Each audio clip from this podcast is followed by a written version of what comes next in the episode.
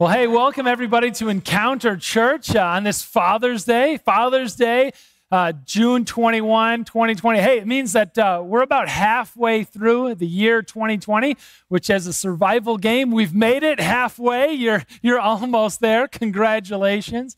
Uh, it's also Father's Day. So, like, uh, what I'd like to do this morning is, uh, is play a little game. I'm going to invite everybody watching this, whether you're right on the lawn right now, outside of worshiping where I am at this exact moment, or you're at home or maybe on your back deck or whatever, just whoever you're with, even if you're by yourself, let's just play a little Father's Day fun game to get everybody into it. So, everybody, whether you're dad or not or anybody, everybody needs just to like put one hand up in the air where you are. And the game is this I'm going to say a line that dads love to say. And if you've heard one of these lines before, or if you've said one of these lines, then I want you just to put your hand down. So, these are sayings that dads love to say. The first one is, I guess it's free then when a cashier has trouble ringing one up or answering the phone like, yellow.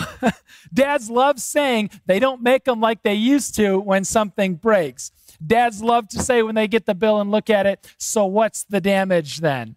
Dads love to say that's where they get you whenever they uh, hear an advertiser disclose a hidden fee. These are just sayings, right, that dads love to say. If you still have your hand raised and you've never uh, and, and, you've never heard a dad say anyone, the final one is a dad walking out of the restroom back to the table at a restaurant, probably wiping his hands on his pants and his awesome white New Balance sneakers, going, "All right, let's rock and roll." I think we got them all now. We got everybody now. You've heard of one of these dadisms, things dads love to say. In my house, Father's Day time comes around. One of the jokes, one of the memes that we love saying, we just kind of call it out because it is so epically true for us.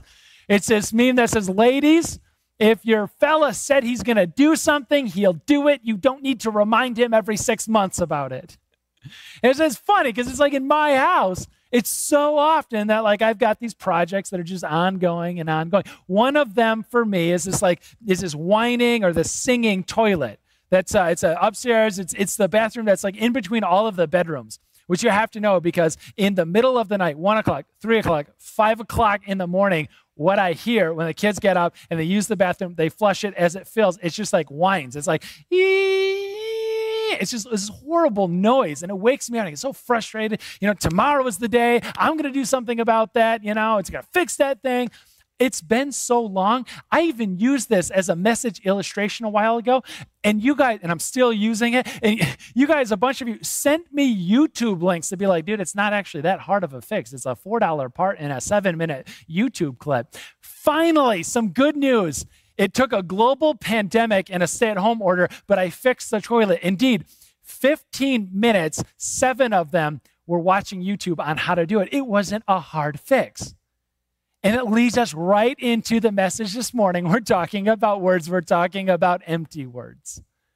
We're talking about empty, uh, empty promises and useless chatter. We're, we're talking about the things that you say that don't have a lot of action to come along with it. If I said I would do it, I'll do it. You don't need to remind me every six months. The series that we're in is called Splinters and Stones. And the idea behind the series is that every time you speak a word, it's a word of life or death. Words matter that much. We call it splinters and stones because every word that you share it either shares a splinter of the cross, life, redemption, hope, or a stone of condemnation and death. And we're going to get to those words of redemption, of life, and hope next week. Today, we're talking about stones. We're talking about useless chatter. We're talking about empty promises from Proverbs chapter 25. I'd love for you to follow along in a Bible wherever you are, maybe on your app. You can follow along at the words listed at uh, the bottom of the screen below. Uh, Proverbs 25 kicks it off in verse 14 and just like listen to the imagery that comes out like word, like clouds and wind without rain is one who boasts of gifts never given, one who boasts of gifts never given. Proverbs, they're meant to be just kind of hung on to and mulled over. Proverbs are meant to just kind of like let like dwell on and say, when is that true? How is that true? When will I? How will I? And so, like, when is this true? That's a promise is made. Gifts are promised, never follow through on. It reminds me, I'll tell you, um, 1944 was the first time uh, this saying came about in a magazine called Agricultural Digest. Uh, shares this story of um, kind of a big, rough talking, rowdy cowboy type who goes to his local bank, uh, you know, Panhandle, Oklahoma, Northern Texas, something like that a frontier state type of thing. Uh, this big uh, cowboy goes to his bank, asks for a loan to get some get some work done. The loan officer, to their credit, decides to check this guy out a little. You know, is he gonna pay back the loan? And so he goes and visits the ranch that the cowboy is is applying from, and he ends up on the way bumping into his neighbor happens to be a Native American, so there's a little bit of a, of a language barrier there. And so the banker's asking the neighbor, he's going, hey, you know, what, what do you think about his uh, credit worthiness? Is he going to pay back the loan if he got one? And he's like wondering, you know, maybe did the, did the things not translate well? Maybe is he going to come back? And the, and the neighbor just thinks for a moment. He looks at the sky, kind of looks at the dirt, looks back at the banker, and he says, Big hat no cattle. And in those efficient four words, a saying was born, and, and, that wouldn't go away. This saying, big hat, no cattle. It told the banker everything that he needed to know. This, this big, you know, rough talking, loud speaking cowboy type was all hat, no cattle. And nothing to back it up with. He's probably not going to pay back on the loan. He's not worthy of a credit that the bank would have to offer. Uh, right now, the, right now, the proverb is, is like saying that, except for in an agricultural setting. It's like the farmer is going out, uh, particularly a farm. He keeps, a, he, he keeps his crop uh, growing on the top of a hill. He can't get water up to irrigate. And so what does he do? You know, he sees, he looks over, and I got a picture of it here. He sees the clouds kind of rolling in, and they're threatening and they're intimidating. And the, the, farmer is going, hey, finally, we got some clouds coming, we got some rain coming, and it's a promise of rain, except it doesn't come. Like the clouds just kind of scoot right over. Maybe it brings rain to a neighbor, but not him. And I think one of the things that the uh, that the proverb writer here, the collector, that he finds so important and so important is like it's like the promise of rain in, in no rain is almost even worse than like clear blue skies. You know, for us, we're like, hey, what's the big deal? You know, no rain. Maybe a dry spot where the sprinkling doesn't hit. No rain for us means we can do church outside. No rain for us means park days and beach days and fun days. No rain for them meant a hungry winter. As the clouds roll in and then out, a farmer's gone, it's like they're taunting me, teasing me. I'll tell you, a broken promise makes it worse. It's worse because they said that they would do something and didn't follow through than if they never said anything at all.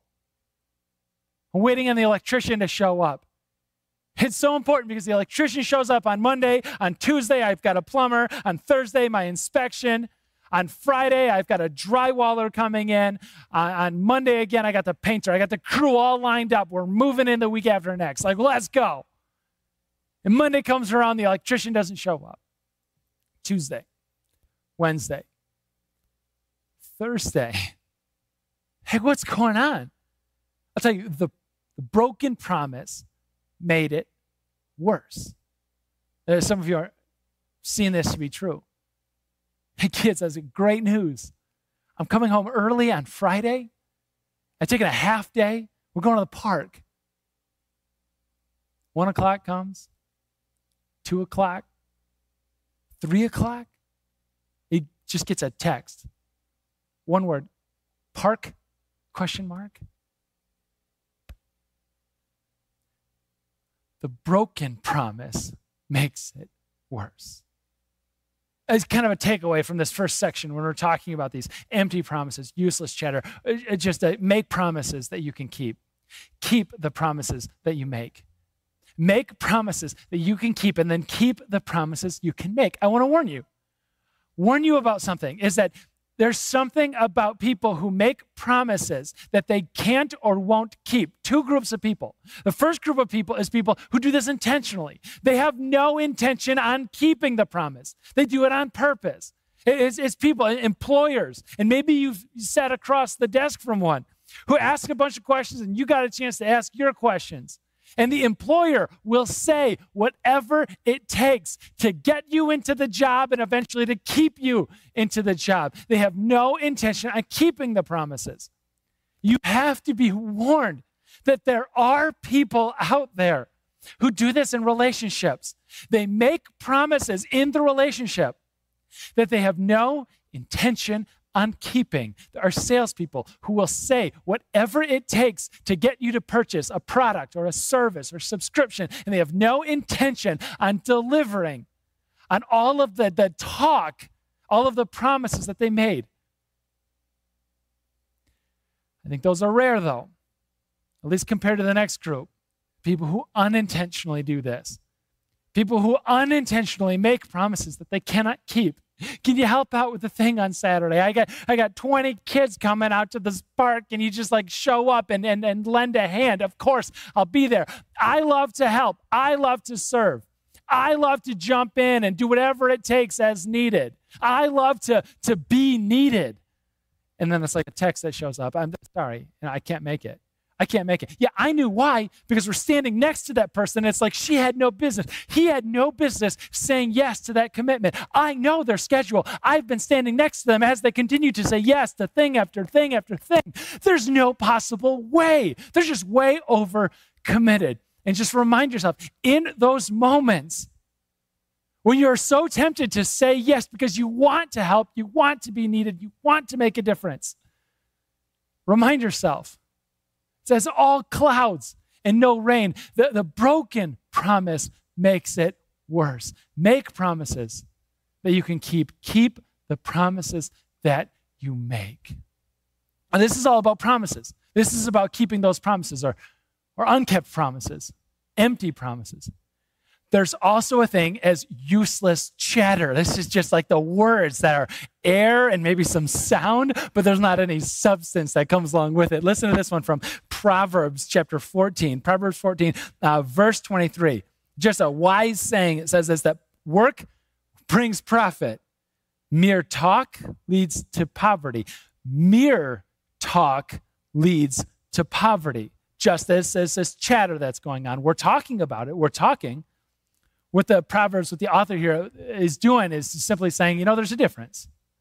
There's a monumental difference between looking outside and seeing that the uh, field needs to be plowed, planted, and harvested, and talking about how much the field needs to be plowed, planted, harvested, and actually getting out in the hot sun, in the heat, the humidity, getting out there and actually doing the work.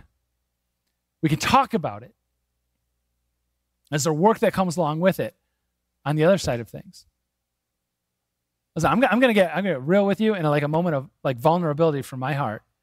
Is that uh, 15 years about ago, my wife and I we got married and we were like babies, you know, when we got married, we were like ultrasounds up there, like doing the thing. But listen, um, we were both 21. I was just turned 21 when I got married. We had another year of college yet to go, and uh, we did like the Dave Ramsey thing, right? Because we had to we were working after school jobs to pay for college and rent, right?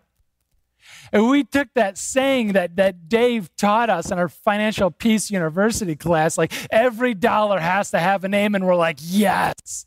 Because honestly, it's not too hard to get our dollars on the payday and to like count them off. It was that easy. There just weren't that many of them.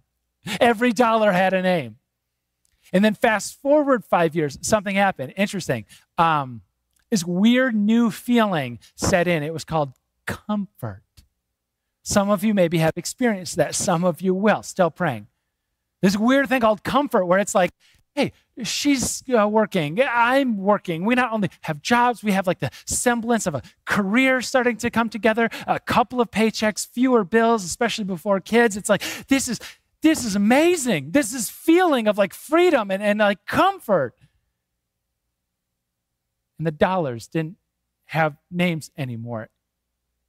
A few more years go by, And we decide that now's the time for my wife to go quit her job, go back to school. And I'm telling you, um, what happens is that the income was about halved. The budget was not. Spending was not.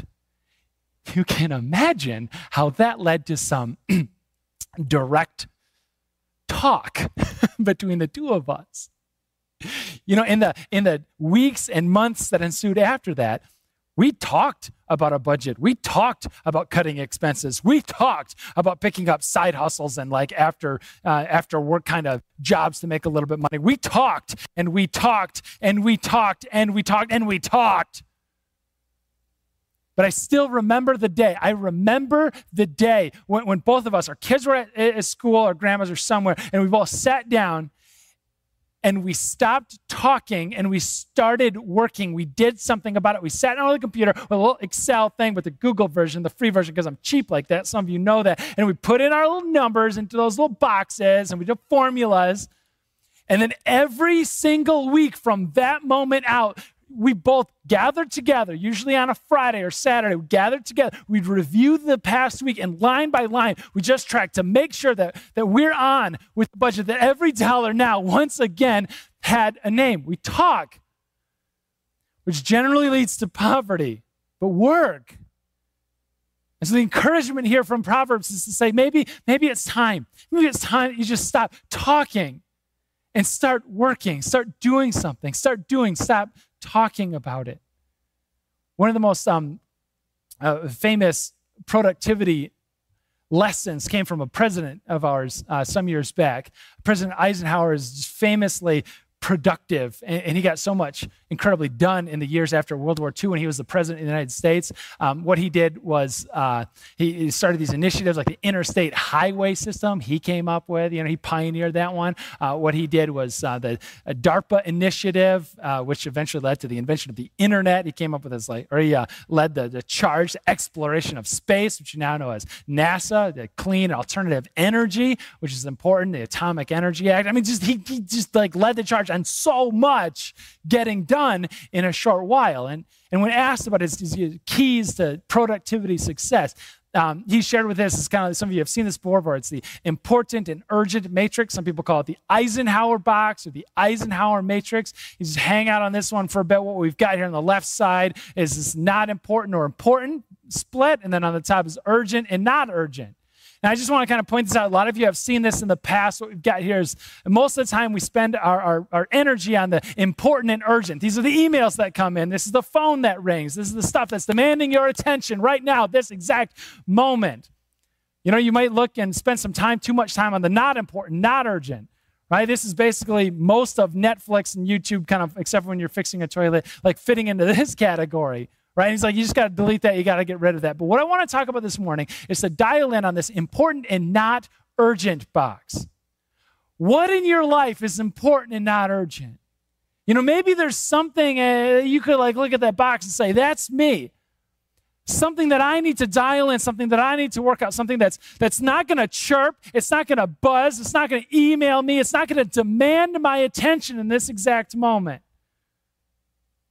But it is incredibly important to my long term health and success and even eternity. I think a couple of things that fit into that box your relationships with your kids. It's Father's Day after all. Maybe a wife, husband, maybe a parent, maybe an aging parent. And they're not going to chirp, they're not going to buzz, they're not going to email you demanding attention. It's not that urgent, but it is so incredibly important. What's, what's important, the big blocks in your life that need a little less talk and a bit more work, a bit more sweat, elbow grease right behind it? I want to highlight a couple of them, at least for us as a, as a church community. So, what I would love to see I look at that important box and I can see jumping out at us maybe a faith thing. A faith thing that says we need to, we need to get better. We need to do better at this. What I would love to see for us as a church community is to look at this important box and not an urgent, not an email or a buzz or a chirp, but an important concept like, listen, today I'm going to start. I'm going to start a plan. I'm going to start a Bible reading plan. I'm going to start asking for prayer requests. I'm going to start my day with like 30 seconds of just silence, expecting to hear the voice of God nudging me into what I'm supposed to do with my day, how I'm supposed to live for that day. I would love for us as a church to look into this thing and say, especially for the dads among us, to say, listen, I'm going to step into an important way. I'm going to step into becoming the dad that he has called me, he has demanded that I be. I'm going to step into the identity that He created for me. I'm, I'm going to take one more step to what that looks like. As a dad, I'm going to go home today and I'm going to ask my kids, what's something that I can pray for? Ask my wife or the person in my life, what can I pray for you today? And then they're going to tell me, I'm going to write it down in front of them. And then one week, I'm going to come back to them. I'm going to say, I've been praying for that all week long. How have you seen God show up and move through the thing that you asked for? And if they say, well, he hasn't really, I haven't seen it, I'm going to write it down again. I'm going to keep on praying because it's important and it will not demand my attention. But listen, we don't want to lose our lives on account of it just because it's not chirping, just because it's not buzzing. I'll share with you um, what happens when we stop just the useless chatter and we get right down to it. This is a story from Nehemiah chapter 4, verse 6. In Nehemiah 4 6 is a story where the Babylonians came in and they just they just ruined the city. They ruined the walls, they brought it all down, and it was just, it was rubble. It was stones near other stones, not even on top of each other for, for decades. And so one time Nehemiah comes back. He says, We're gonna do something about this. He starts instructing the people with these materials. He starts building these, these walls up, these defenses up around Jerusalem, around the city. And in that day, especially, it was so critically important because, because without walls, without a defense system, people just came in, they took what they wanted, and they left. Without this defense system, they couldn't grow anything, they couldn't build anything, they couldn't have anything. They lived in perpetual poverty. And oftentimes, they didn't live or survive at all. And Nehemiah comes in, he says, We're gonna, we're gonna build this up on the outside so that we can actually build something and grow something, life inside. And he instructs the people to gather around. This is, this is what happens. Nehemiah chapter 4, verse 6, he's just like recording this line. He says, um, So we rebuilt the wall till all of it reached half its height. It's not done, but it's almost there. All of it reached half its height for the people worked, and I love this phrase, with all their heart. They just kept on working at it with all their heart. They threw everything they had into that work. And it wasn't done, but it was half done. It was, it was there. You could see it. It was encouraging. And I just want to point out that those walls were rubble for 70 years, decades. And Nehemiah tells us elsewhere, do you know how long it took to build that wall half high? Just 52 days. 52 days to get a good start on something that would outlast them all. 52 days to build a wall that would last centuries. Listen, I'm asking, church, if you stopped the useless chatter and you started working, what could you do in 52 days? What kind of dad could you become in 52 days? What kind of church could you have? What kind of community could you have in 52 days without chatter, but hard work? I just want you to resolve today no more talk, no more chatter, time for work. If you need to, just remind yourself that I will not complain my way into a better marriage. I will not excuse myself into a healthier lifestyle. I will not grumble my way out of debt. I'd like to teach you a prayer. And it's just simple this. Wherever you are, at home, on our lawn right now, live, that's okay. The simple prayer is this, and I'm going to ask for you actually to close your eyes and repeat after me out loud. The prayer goes like this it's simply, Jesus, Your cross forgives me. Your resurrection empowers me. Amen. That's a simple prayer. Jesus, your cross forgives me. Your resurrection empowers me. And that's what we forget sometimes. We forget that the power of God, the power that raised Jesus up to life, is the power living inside of us, is the power for change, to stop talking and start doing. Right now, what we have in our, in our community is this talk, this chatter about racism in the church, outside, in our hearts, outside of our hearts, in culture, in society. And I'm just I'm struck with this. I'm so struck with this, church, that simple line. I was reading in the prologue of this book somebody recommended. So starkly simple. And the line is simply this is that do you believe, do I believe, Dirk, that on the inside, like humanity, we're all the same? That the way our brains function, the way our hearts beat into the arteries and back again in the veins, I think that's how it works. Inside, do I believe that, that we're all the same? I do, I do then why do we see all these disparities in public health and education and housing, poverty rates? How do we see these people groups that are systematically disadvantaged again and again and again? If people are all the same, is it maybe true that there's something on the outside that's happening to all this? And is it maybe time right now for less useless chatter and more doing?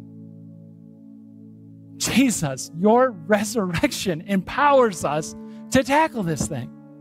So, church, what we're doing as a community, what we're going to do from now to the end of the month, the movie, Just Mercy, is free on Google Play, Netflix, and, and YouTube. We're going to watch the movie. It's a simple act, it's a simple next step. Watch a movie, Just Mercy. Have our hearts broken by the story and the content, and then show up to talk about it. July 1, 5 o'clock, Wednesday, we're going to have a conversation about what it means for us and what we can do next. It's going to be broadcast right back here live on YouTube and Facebook Live, July 1, 5 p.m. It's a Wednesday. Engage in the conversation, engage in what can we do next. Jesus, your cross forgives me, but your resurrection hope empowers me. A final thought, my friends. This week, I know me, and I know I'm going to make a promise that I will not or cannot keep. I know that I'm a broken person. I know that I'm fallible and sinful. But I want you to know that you have a God in heaven who will never break his promises to you.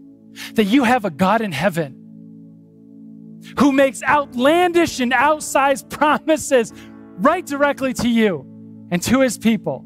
I want you to know that you have a God in heaven who looked down on one man in Genesis 12, Abraham, and said, Hey, through your line, I'm going to bless every nation on earth. And it was laughable how large, how outsized this promise was. I want to know, I want you to know that you have a God in heaven who looked on uh, King David. He's a good king. Some people would say he's a great king, except for he's a great king of a little nation. It's not Babylon, it's not Egypt, it's little Israel. It's like small cap, middle size, middle. But he's a good king, and God looks at this good king in a little nation called Israel, and he says, Somebody from your line is going to sit on the throne and will never be taken away ever year after year, generation after generation, for all eternity, God made this promise. It's far outsized, it's outlandish, it's even preposterous. God makes these promises to say, listen, there is a way, there is a way for you to escape death. There's a way for you to survive it, to have even life, eternal life. On the other side, there's a way for you to live with freedom today and every day after that. These are outsized, outlandish, preposterous promises that God makes, and He keeps them every time. And the answer in Jesus, He keeps His promise. In Jesus, in Genesis 12, every nation is blessed. In Jesus, the answer is yes every single time. In Jesus, the answer is yes, we do have a good king, a moral king, a just king who will reign for all eternity, generation after generation. In Jesus, the answer is yes. When we turn to him and we say, I cannot forgive my own sin, I cannot even escape my own sin. I cannot survive my own death. The answer in Jesus is yes every single time. You got to know I'm going to break my promises. You're going to make a promise this week or next. Eventually, you know that you will. You have a God in heaven who will never break his promise to you. Trust him. Turn your heart over to him this week, right now. Drop a comment in the section below. Send us a direct message, a private message. Just you and us. We want to celebrate with you what God is doing. Type amen, praise hands emojis. We want to celebrate with you. Let's pray together. Our gracious God, you make promises, you keep promises again and again and again, no matter what. You are faithful.